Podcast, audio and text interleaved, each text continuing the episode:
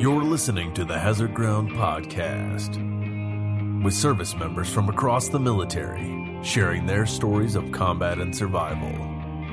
And now, here's your host, Mark Zeno. Welcome into the Hazard Ground Podcast. As always, we appreciate you joining us each and every week. As always, before we get started, just a couple of reminders before we get the show underway. Follow us on all the social media sites Facebook, Twitter, and Instagram at Hazard Ground, at Hazard Ground Podcast. We really want to grow that social media following and continue to make the Hazard Ground community as big as possible. Don't forget to check out our YouTube channel. You can go to youtube.com slash C slash Hazard Ground Podcast. Get all the episodes there as well. We are really growing that YouTube followership, so please be part of that as well. If you guys have sent us an email and haven't heard back from us, please check your spam folder. We do respond to everybody who writes us, good, bad, or indifferent.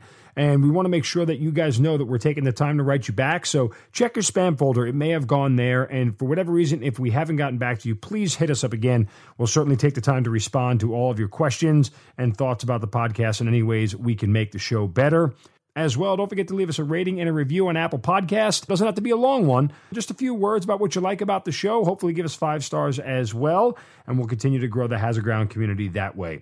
As always, we appreciate you guys being a big part of this show. You're the reason that we do this every single week, and your feedback means the world to us. So please keep it coming. Finally, don't forget about our partnership with Amazon. As always, go to our website, hazardground.com, click on that Amazon button at the bottom of the homepage, or under the sponsors tab, you can do all of your normal Amazon shopping. We'll get a percentage of what you spend. We'll donate it right back to some of the charities and foundations featured here on the show. And don't forget, on your cell phone, on your smartphone, you can go to hazardground.com there and click on the Amazon button. It will take you right to your app. So you don't have to worry about putting in your credit card or anything like that again. All the stuff that's saved in the app, we can get you right there from your smartphone as well. Now that all that's out of the way, let's get on with this week's episode. Joining us this week is a retired captain who spent a total of five years in the U.S. Army with one deployment overseas to Iraq. He currently writes a blog called Pistols and a Pop Tart. It is his own attempt to bridge the civil military divide, and he currently works for the Department of Homeland Security. He is Tim Stalinsky joining us on the Hazard Ground podcast. Tim, welcome, man. Thank you so much for being here. Hi, Mark. Thanks for having me. All right, Tim. So you and I actually uh, met and conversed via Twitter, and uh, you know it's how I kind of meet a lot of people who we get on the podcast here. But you know, I found your story to be a little bit interesting, and certainly your blog uh, has a lot of poignant thoughts. As you know, we sit here recording this here in the beginning of June, and the world seems to be upside down or right side up, depending on who you tell. Um, the military always seems to be a, a co-joining force and all that, so it's a good time to talk to you, and I'm certainly excited to have you on. Uh, with all that said, though, uh, why and how'd you get in the army? You know, it's it's, it's funny. I remember I uh, the commander of one of the eastern regions of um, Cadet Command asked that from our ROTC classes. I think I was a freshman at the time. Uh, he didn't really like my joke. I just kind of said, I think I watched too much G.I. Joe growing up. And he kind of got this really nasty look from him. But uh, my PMS wasn't too thrilled either.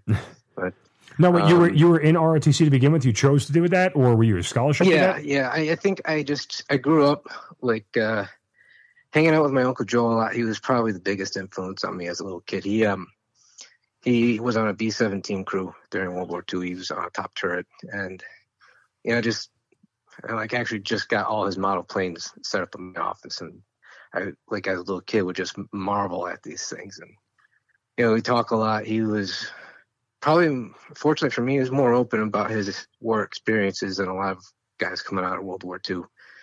Um, and I think I just kind of was always on that track from a young age. Um, you know, it's a little bit, I guess, stereotypical or, or just cliche. And I grew up with all those ideals of what patriotism is and, you know, what the country should be aspiring to. And bought into all that stuff from a very young age. Um, let's see, my high school had junior ROTC, and that was probably something that got me onto a right track because um, I very nearly failed my freshman year in high school, and that changed uh, the course of my time in high school and almost fed into the um, ROTC program at St. Bonaventure. So um, I was fortunate enough to win a three-year scholarship to go there. You know, it's a school that even in the early 2000s, was still like a thirty thousand dollar tuition.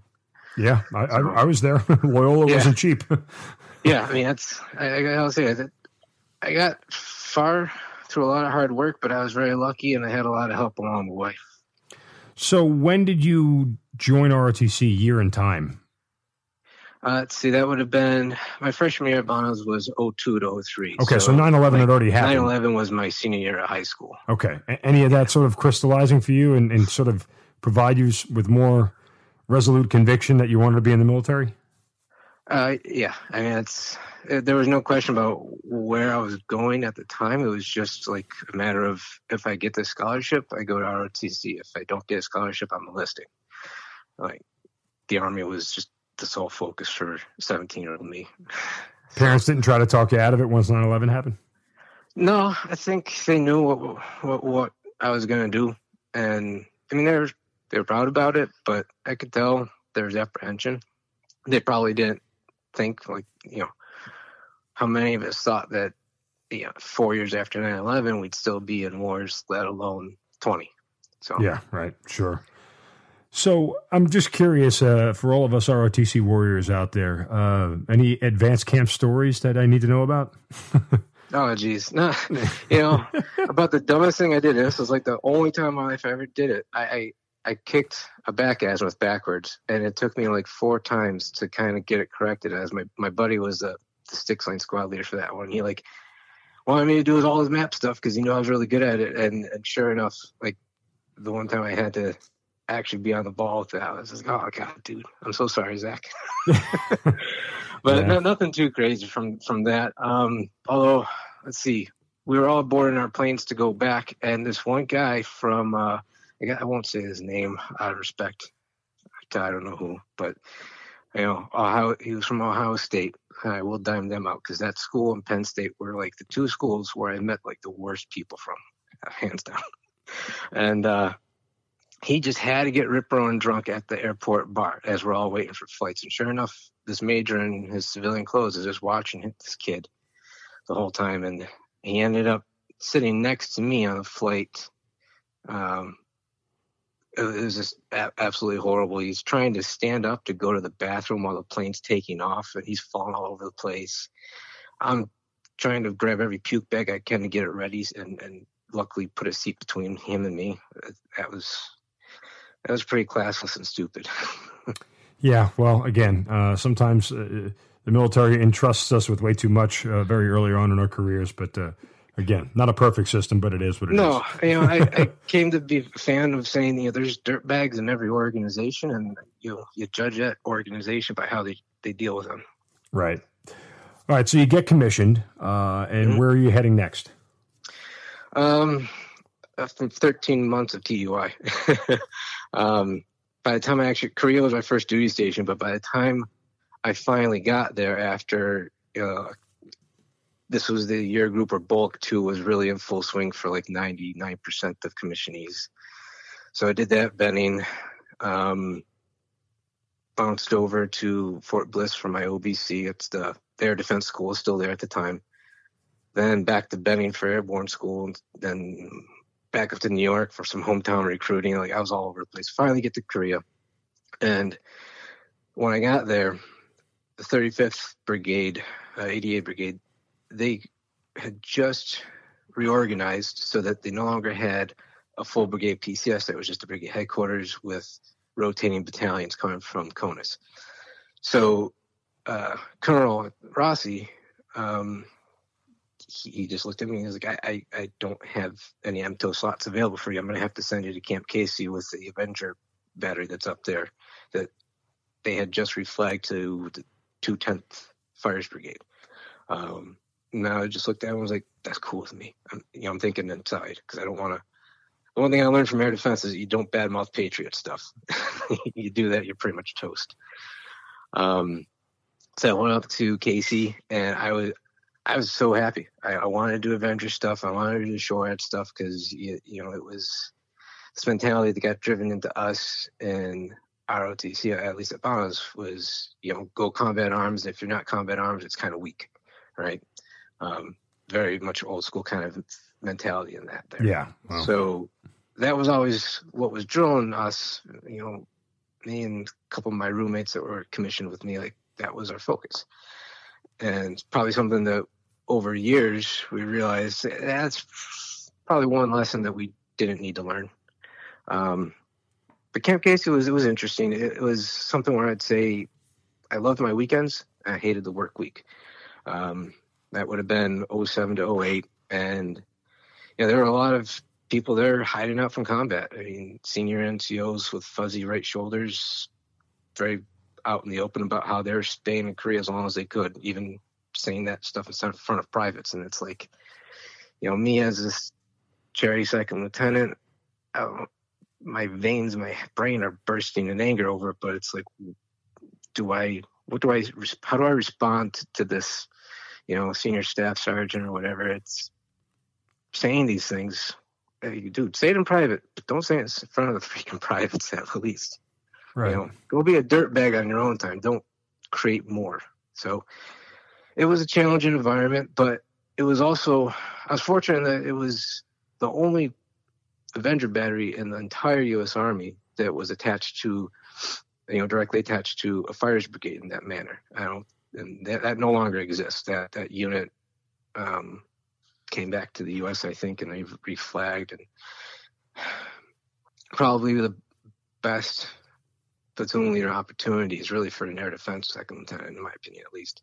You know, they got to be I got attached to an MLRS battalion for any kind of field problems because they were all focused around like the go to war plan in the event of, you know, needing to counterattack an invasion.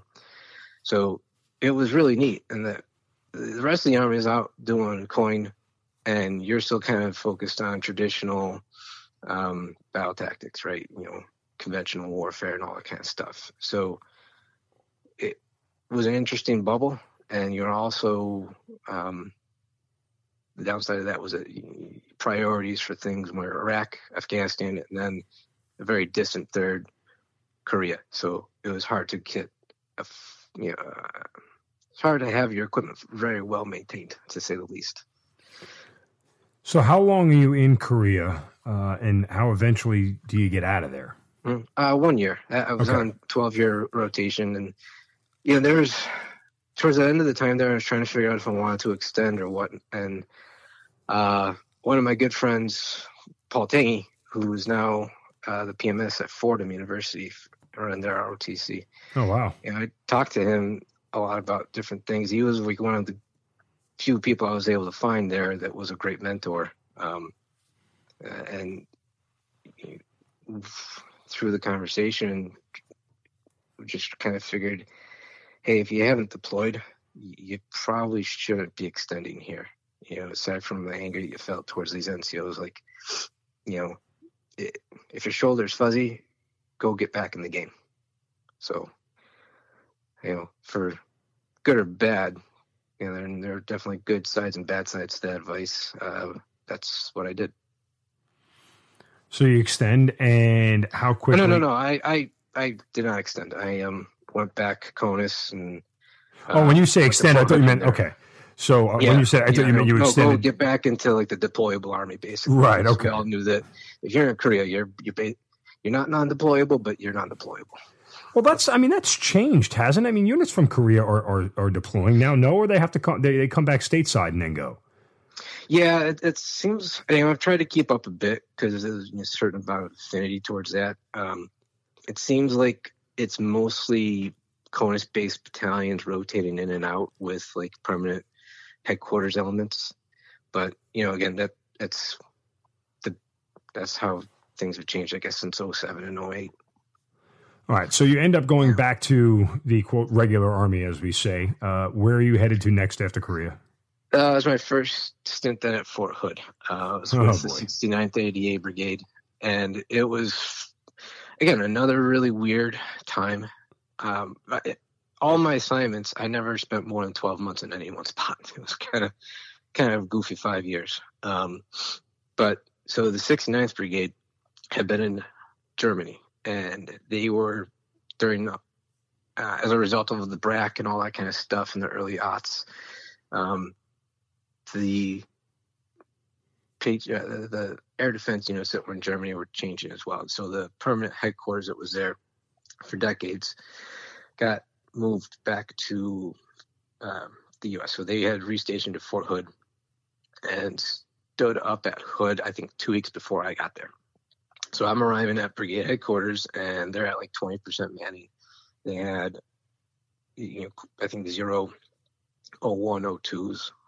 So they're looking at any kind of lieutenant and captain that showed up there and trying to gobble them into the brigade headquarters. So here I am, you know, this kid, you know, pretty young first lieutenant, fresh off of being a platoon leader at Camp Casey and being told I'm I'm going to be in the brigade headquarters. And at first I was at the three shop. That lasted for a few weeks until they realized they needed to get the existing brigade adjutant some company commander time. So they're like, Tim, you're going to be the new adj. I'm like, why are you making me the S1? Uh, right? Uh, because I'm here an adjutant. I'm thinking adjutant general, S1.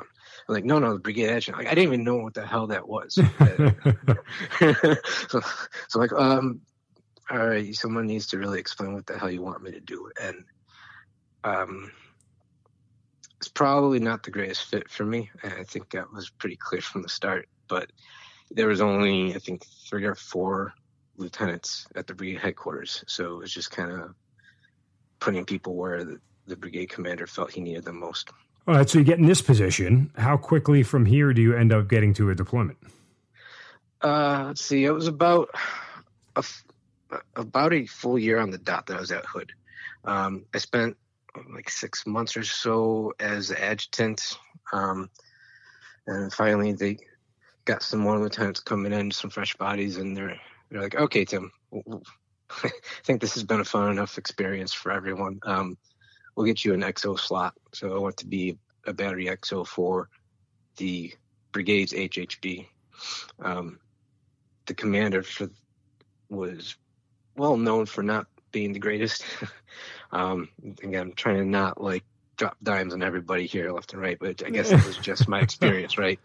Um, but it, you know, the guy needed help. He definitely needed an XO. The and I, the brigade DCO just looked at me. He's like, Tim, uh, you're we're gonna give you this because you've been asking for it, and uh, we go fix the supply system and the maintenance program.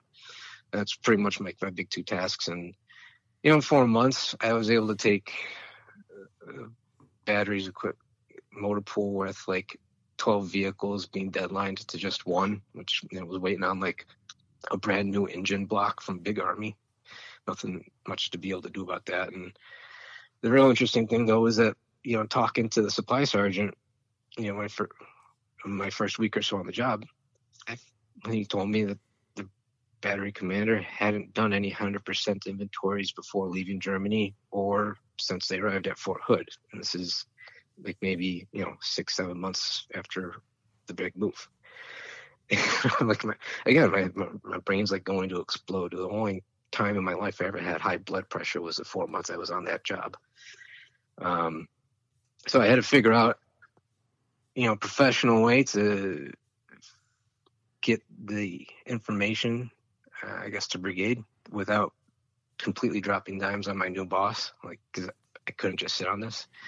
Um, fortunately, while I was at the brigade staff, I made friends with pretty much everybody else that was there, and I just went and talked to the PBO about it, and we found a reasonable way to make sure 100% inventory was ordered so that that could get kind of sorted out. But when eventually, though, when I came back from from my deployment, I came back to the same unit, right, and, and like one of the first things people wanted to talk to me about was, oh, did you hear about Captain so and so? They're like, oh, what? Like, oh, when he was leaving and he was doing the transition inventories, uh, he, he lost seven hundred fifty thousand dollars off his property book. I just I couldn't believe it, but uh, like I said, I had a very strange pathway in the army, I guess, and I just kind of I didn't stumble onto too many very exceptional people. I just seemed to keep running into a lot of bumbling people. And mm-hmm. I got jaded pretty quickly. When do you get to Iraq?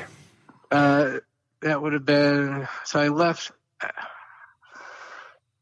I tried to um, put in a packet for uh, civil affairs, uh, while I was still at Fort Hood, and I tried to even go on deployment with Third Brigade out of First Cav. There, while I was going through this packet, um, I was looking for civil affairs officers at, at Hood, and there was only one at any brigade. That Why civil affairs, by the way? Um, you know, that, I mean, I know there was a lot I of them that was at that just point in something time. that really, yeah. Their mission kind of just was something I was drawn to, like, it, and it seemed to really fit well with what we were trying to do as an army, right? And, Hearts and minds, baby. You know, they're exactly hearts and minds. You know, you're you're doing the the gritty, unglamorous work of building up local populations, and you're doing all that soft power type of stuff that is the real backbone behind coin. And you know, I, that was what I was drawn to. That's the kind of stuff I wanted to do. I didn't want to be an air defense officer. I knew that pretty quickly. Um, you know, I had a I tried to do a branch transfer while I was still in Korea, and that that failed. So the civil affairs thing was like my second chance to try to get out, and I got that rejection letter my birthday. So my next plan was to try to get on a MiTT team, and so I talked to the branch manager and managed to get onto the second to last cohort of MiTT teams that were being trained up at Fort Riley. So uh, June of 09, go to Fort Riley for the uh, the MiTT school, which is about 90 days. Um, pretty interesting experience. I tell you, Fort Riley definitely a hidden gem. I I, I really liked it there. Um, Manhattan was a cool place. I ended up getting married in Manhattan. Um, but someone had goofed up our travel orders and a uh, little typo they d- dropped a one so we should have been leaving on september 19th and we ended up leaving on september 9th instead so a whole cohort from the schoolhouse there. Didn't really get a whole lot of leave time before our deployment. Um, that was kind of a hectic time to say the least. But then we get we ended up touching down kuwait city uh, on september 11th 2009 um, so kind of odd thing. You know, it, it, that date just kind of delineates my, my life in a lot of ways. So yeah, I was Sure. starting to come of age, becoming an adult on the day of the attacks, and you know, just pure coincidence. And I actually, you know, You get there on the same day. Iraq Yeah. starts. Yeah, yeah. so. So when you get there, what is your mission? What are you told? Uh, where actually are you going in Iraq? So uh, our class of, of, of MiTT guys, we were um, pretty much all made border transition team. So we were getting paired up with Iraqi border police. I think all of us except for one team went to Basra. And, you know, we bounced around a couple weeks in Kuwait to get some more driver training on the MRAPs, which we new. we were getting Caimans when we got to our final destination. So that was cool. Um, you know, nothing to worry about there except rolling over in EFPs. So felt pretty comfortable with that, I guess. Um, couple of weeks messing around at Camp Taji with some more language training, other garbage that was just Mhm. I mean, we had some cultural awareness training, which amounted to having like a fake hookah cafe set up there at Taji, where you'd go and, you know, the U.S. Army was paying former Iraqi colonels and stuff to basically just hang out at this hookah cafe and talk to us, which was neat. You got to, if you bothered to put the time in, just go sit there, kick back, smoke a little, bit of a hookah, and talk to these guys. You know, they would be very honest with you about what they expected to happen in Iraq, and they would flat out say, "Yeah, we're very, we very much hope that you know the plan of nation building, that bringing democracy to Iraq is something that happens, but uh, I really don't think it's going to happen." You know, those guys knew what was going to happen. They absolutely knew how everything was going to unravel. Um, but eventually, we get down to Basra, and my team was the only one out of our cohort that ended up living remotely. So we weren't on FOB COB Basra. We were at this little place called Camp Savage, which was actually co-located on this weird Iraqi army base that used to be an Iraqi Air Force base. So down the middle was the, the airstrip. You had all the old hardened aircraft hangars that we bombed out in 91 still there, all rubble. I think we went down to them to fill up sandbags.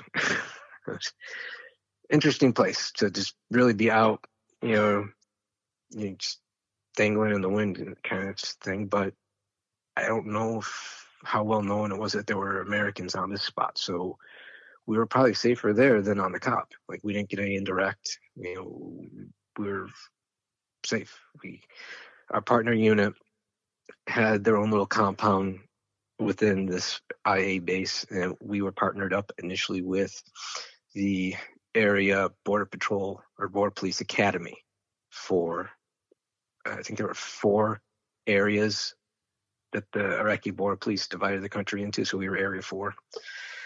Uh, we eventually picked up a second unit to mentor. They were border police commandos. It was kind of like a SWAT team for border police. Um, and, and that was really interesting. Not too long after we picked them up, the Iranians decided they wanted to start something, and they just sent some Iranian army unit a few miles over the border to basically say, uh, like an undisputed area where there were some oil fields. They're like, nope, these are our oil fields. We're putting our army guys, you know, around it. What are you going to do about it? So there, our border police commandos were the ones that were scrambled to go and set up OPs, and it was like a Mexican standoff. There, I, Iraqis and Iranians just establishing their OPs, watching each other while the politicians worked it out. So, so as you're doing this, you know, I mean, are you starting to feel like the goal of winning hearts and minds, and you know, the the actual purpose of the MiTT team is working? Uh, I guess yes and no. You know, we there were elections going on while we were there.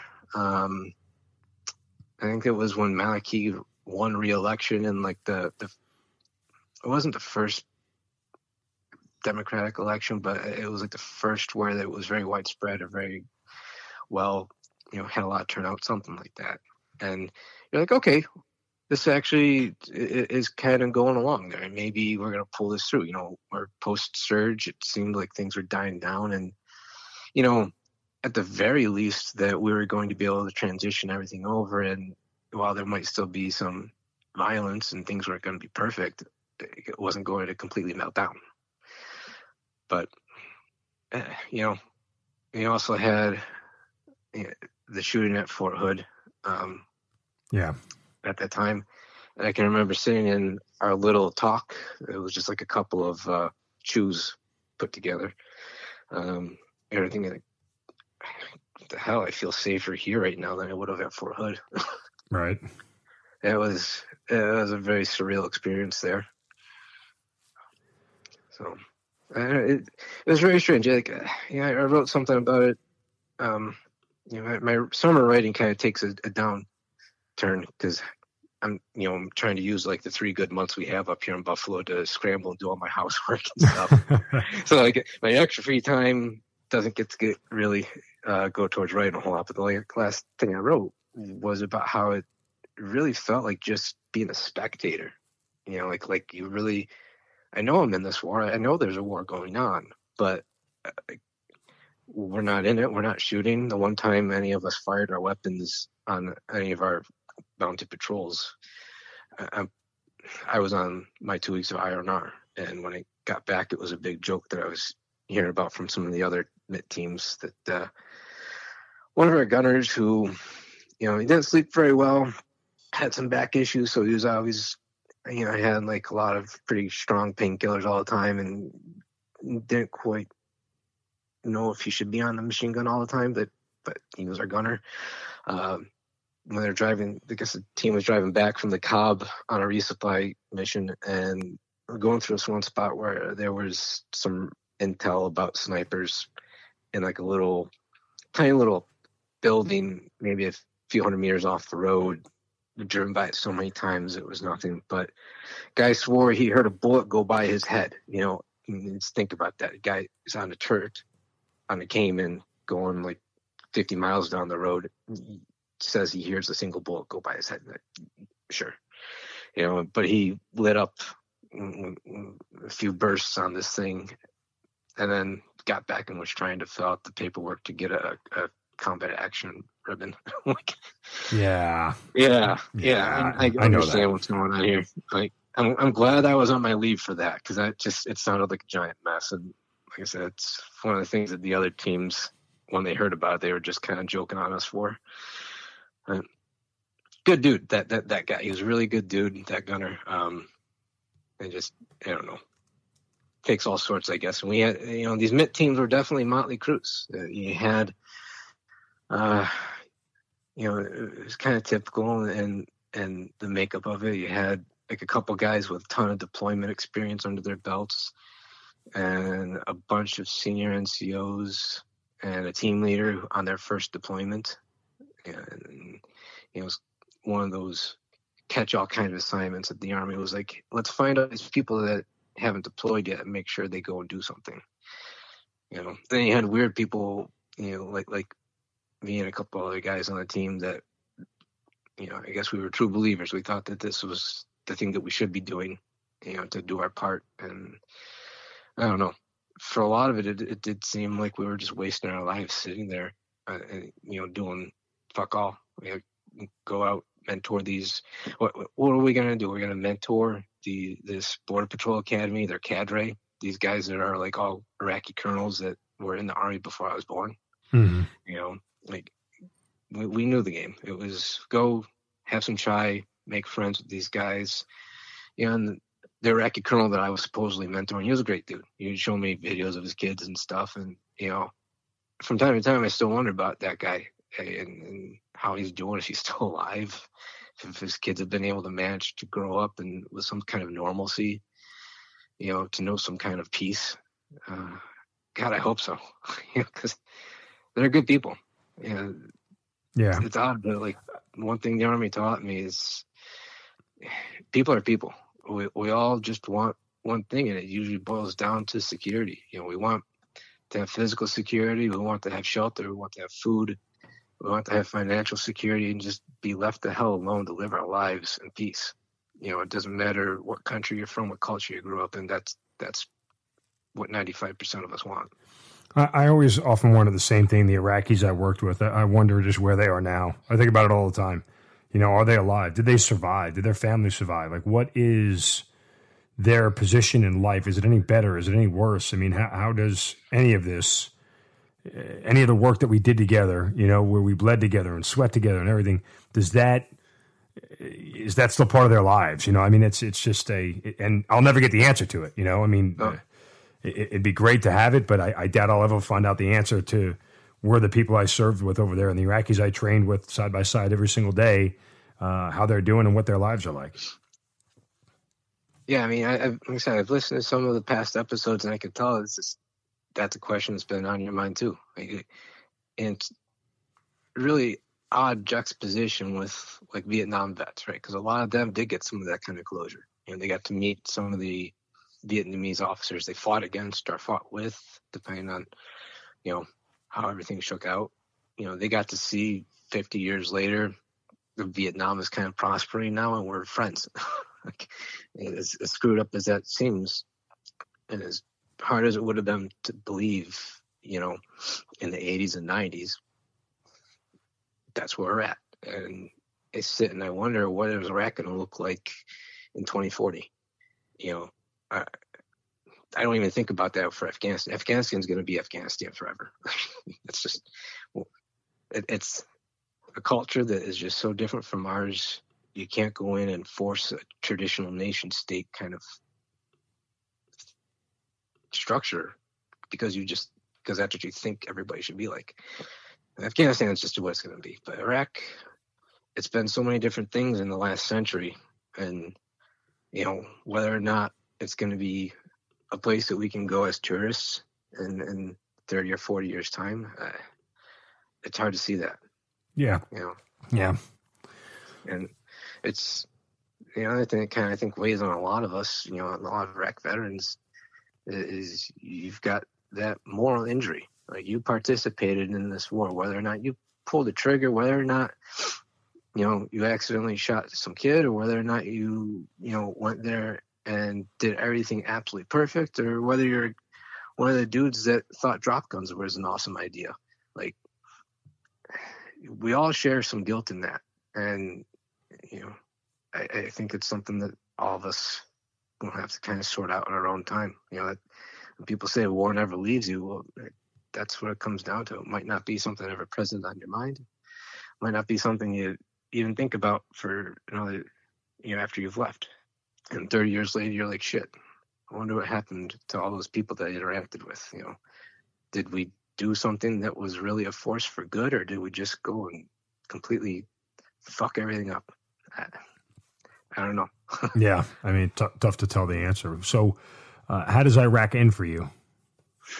I, think that's something I'm still trying to figure out. You know, I, when I write, I, it's partly therapy for myself. You know, you know. I mean, you know, I'm pretty open about it. I deal with depression, um, and I, I maintain monthly therapy sessions.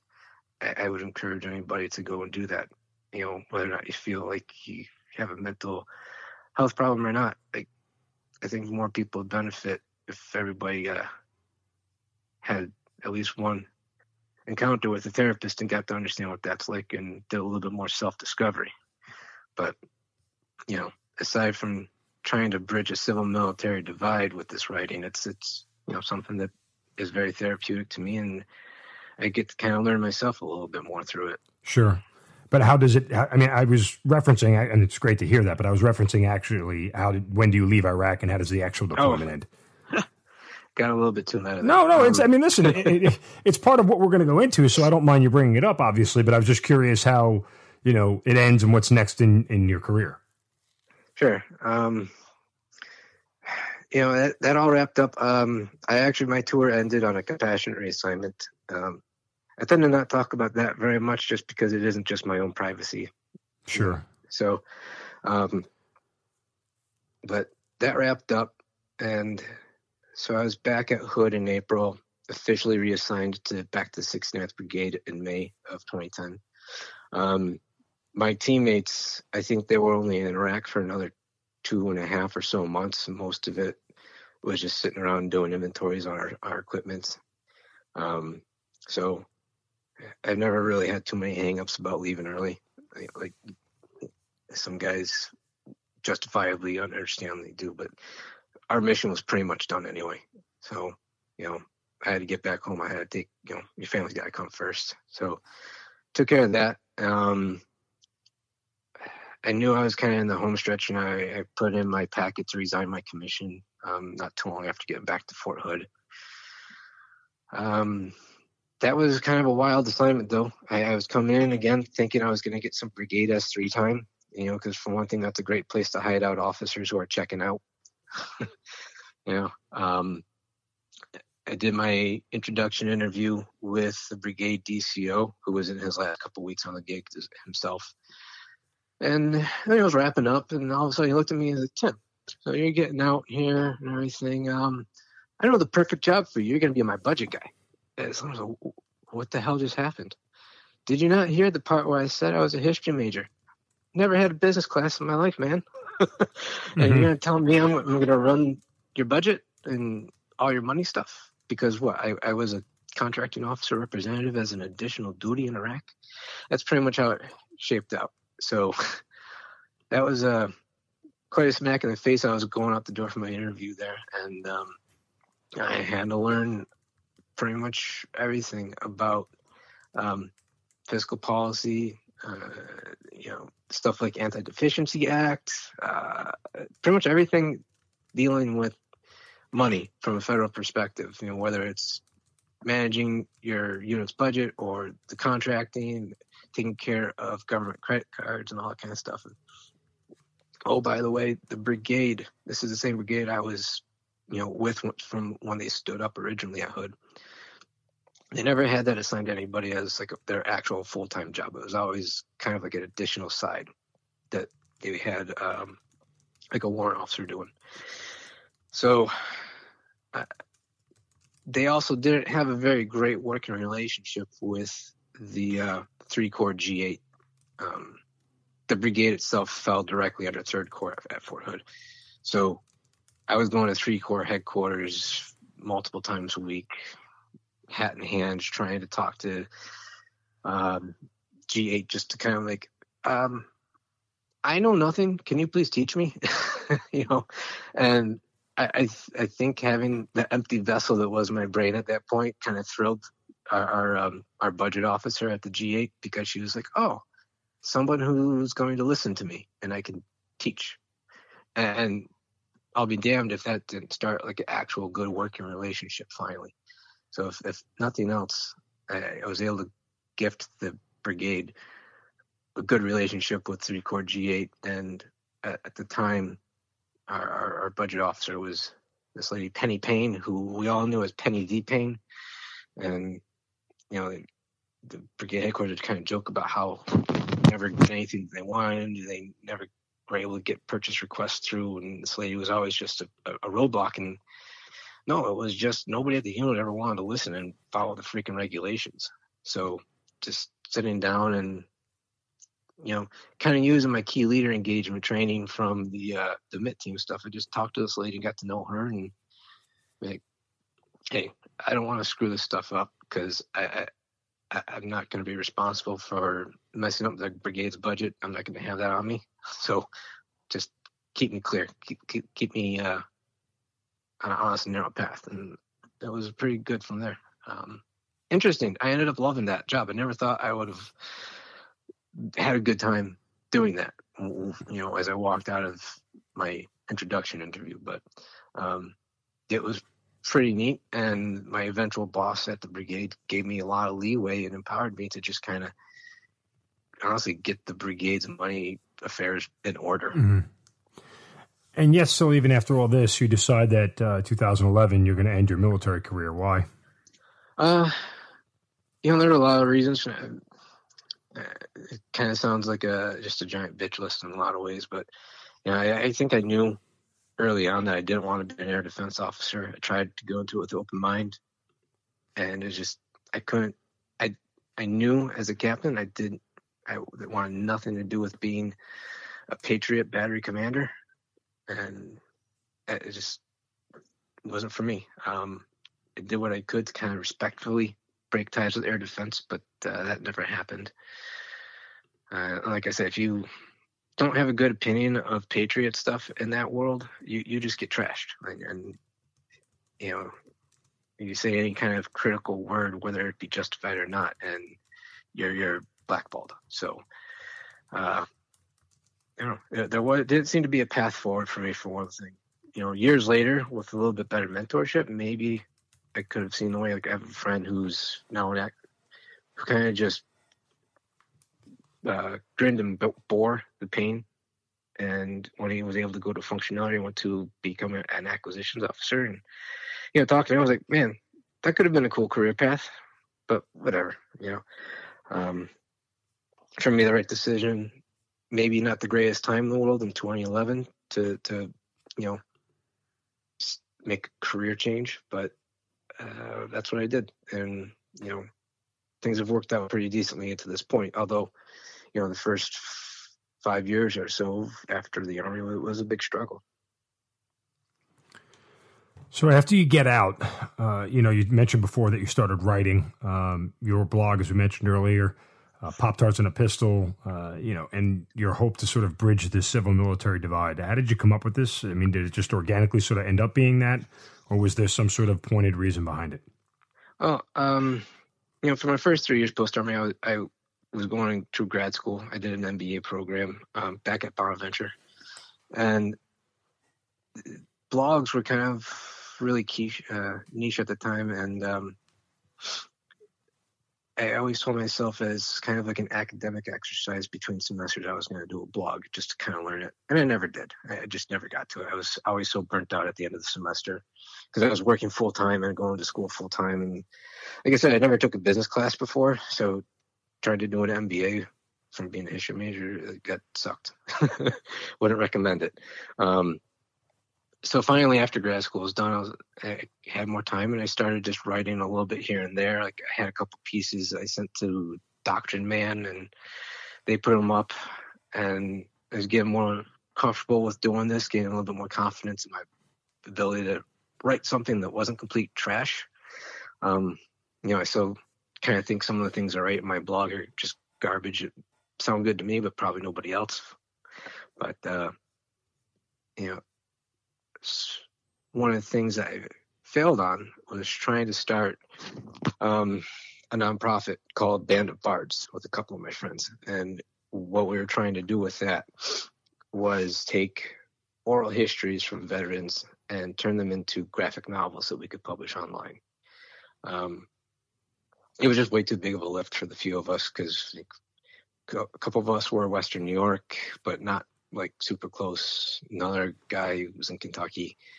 Um, we just didn't have it in us to, to get all these things together.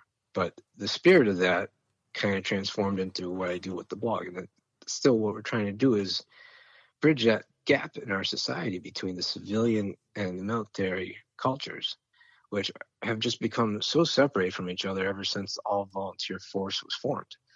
And just trying to put it into an easily digestible, easy to access medium. You know, graphic novels are pretty easy to get to. Um, you know, pretty accessible kind of thing, especially if you're doing them electronically online.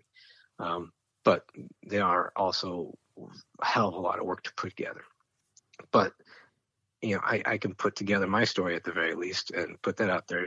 You know, I think one very valuable thing to take to America as a broader society is that you know, most of us that serve, we don't have these Hollywood stories. We we don't you know we're not trigger pullers. We're not people that go out and do great things in battle. You know, you should even question whether or not what you do in battle is great.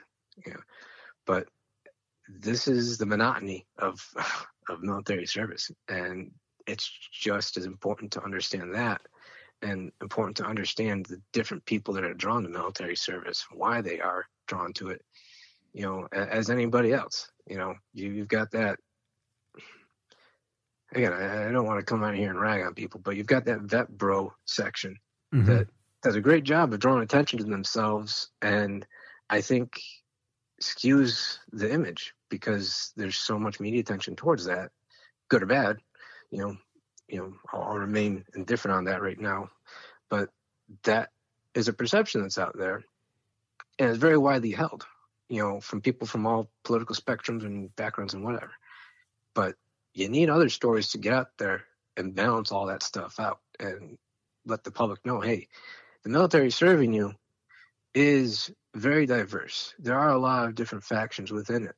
And there are some ill factions within it as well, but it's mostly great people who are trying to do something to improve their lives, and they also want to serve you, the American taxpayer.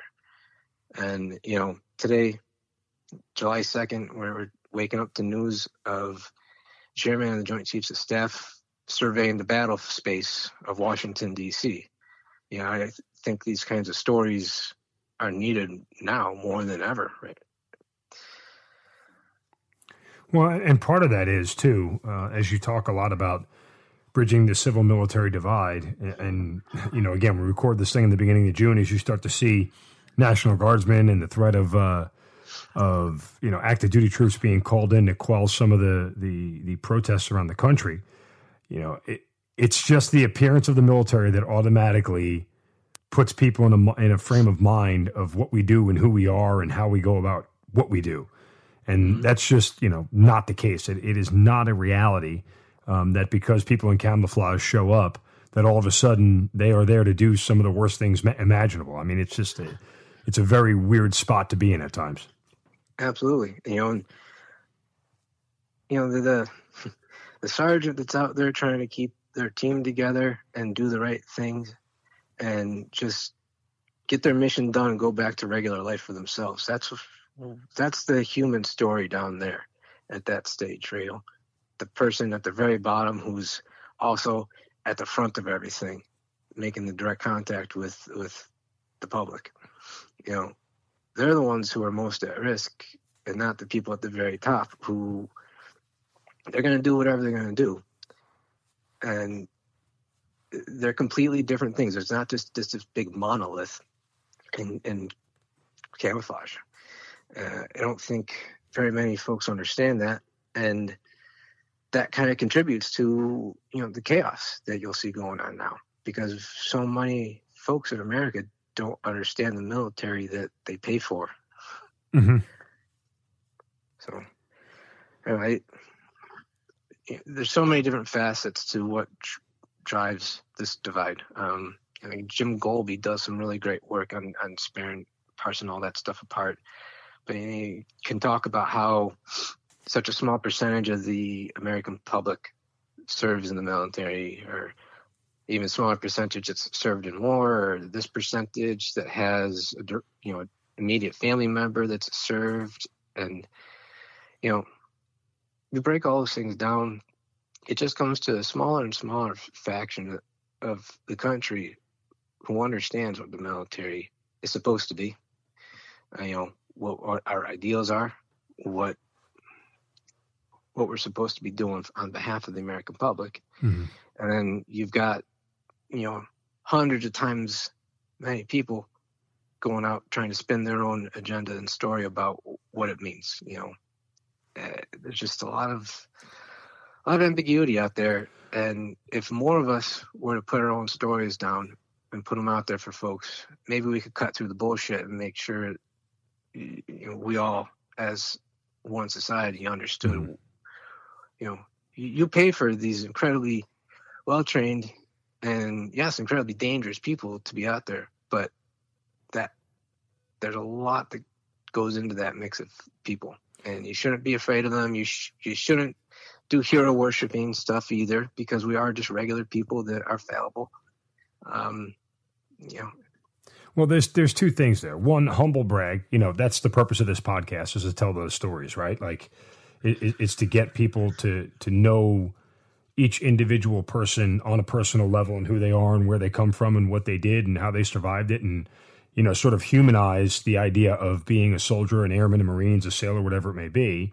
Um, and to the other point of the the hero worship, you know, there is a because such a small number of people put on a uniform and even less of those actually see combat, um, there is a sense of, and, and watching the toll of war for 20 years, there is a sense of almost guilt by the civilian side that they didn't do enough, that they didn't do their part, that somebody stepped up instead of them to do a job that they didn't want to do. And that guilt is transferred into hero worship. Oh, we must, you know, applaud the military and we must be thankful and we must show them gratitude and we must do all these things when in reality, you know, it's it's one part of the American pie, right? It's it's one part of of the the American condition that is the military, and we choose to do this just like somebody else chooses to be a lawyer or a judge or a police officer or a teacher, right? They're also part of the American, uh, you know, condition and, and, and that slice of pie. Uh, you could argue that one job is more dangerous than the other. Some of you could even argue that one is more important than the other. But at the end of the day, it's all part of the same group of people that ideally we want to make our country great. Absolutely. Um, yeah, I, I, trying to keep myself from just kind of going on rambling tirades here with this stuff because it drives does drive me nuts. You know, I, I, think guilt drives a lot of actions in our country.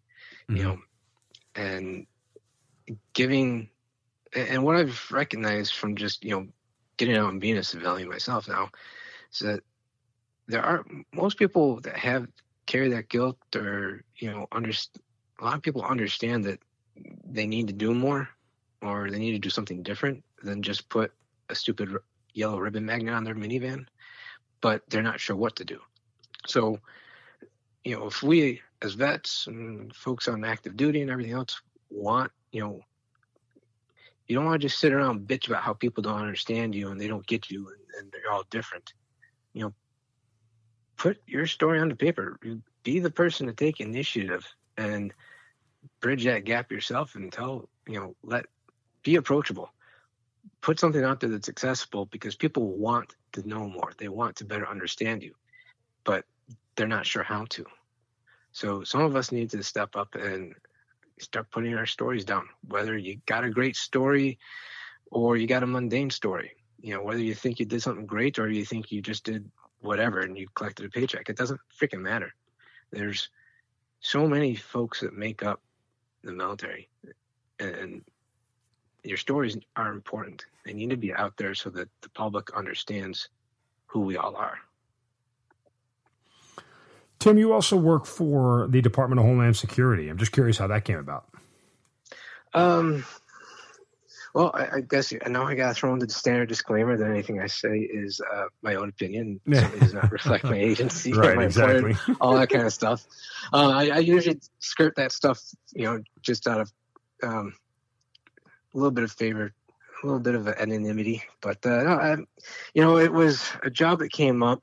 Um, I don't do anything law enforcement related. I don't do anything super sexy. I pretty much stare at spreadsheets and nothing that does a whole lot of security type stuff.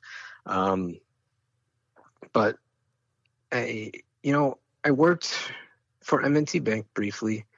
I worked at a, a local winery. Um, none of that stuff was like a, a start to a career. It was there were good jobs to have when I went to grad school, or at least the winery was. Um, M&T Bank sucks. I hate them still. It was just such an absolutely terrible experience, especially for, for being a first job out, out of the army. Um, but it, what I can say is that you get so many vets in the federal government because the federal government is one of the few employers I've come across that genuinely does value what you bring to the company. You know, a lot of corporations out there say it till they're blue in the face, but when you get down there and you're doing your interview, they don't give a shit. They just don't. And, it, you know, part of that could be because I'm in Western New York and yeah, it's not the most economically vibrant place, but, you know, it's also a place where you don't have a whole ton of military officers. So you think that that would stand out, but it, it, it, it really didn't. Um, and I guess that again could be my jaded perspective, but you know, federal government was a good place to go to work. And what I did learn about myself is that being employed in private industry just didn't give me any kind of fulfillment. I need to do Sure. something public service related. Um, you know, and my job is okay for that. Um, this, I'm just coming up in my like one year mark of, of being a volunteer firefighter. Um, that has probably given me the greatest sense of satisfaction uh, of anything since wearing, you know, the camouflage uniform. Traded that in for a different type of uniform now, I guess. Um, but just, I don't know. It's something that I, I couldn't shake. I, I have to do something that I feel is a very valuable and good use of my life, and you know, that could be some of the Franciscan stuff that from Bonas that is just ingrained in me. You know, if you're not using some of your time on this earth to serve other people, to serve an interest above your own, you know, above yourself and above your own wallet, go out there and improve your community, go out there and do something to help each other. uh, It's a waste of life. To that end, uh, you did write about how uh, one of your fellow platoon mates uh, took his own life and uh, the impact that had on you. Would you mind sharing some of that? Sure. Uh, yeah, so a soldier in my battery in Korea.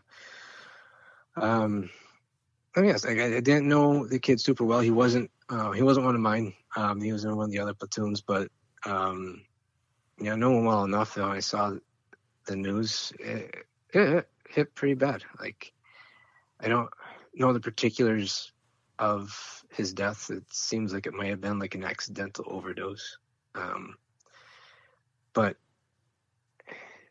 you know what stuck out to me, I guess, is that he was out there feeling alone after he got out, and you know whatever he turned to to try to fill the, the void, to fill the pain that he felt, it, it ended up killing him. And we don't do a very great job about talking about mental health. You know, it's a lot of platitudes. Um,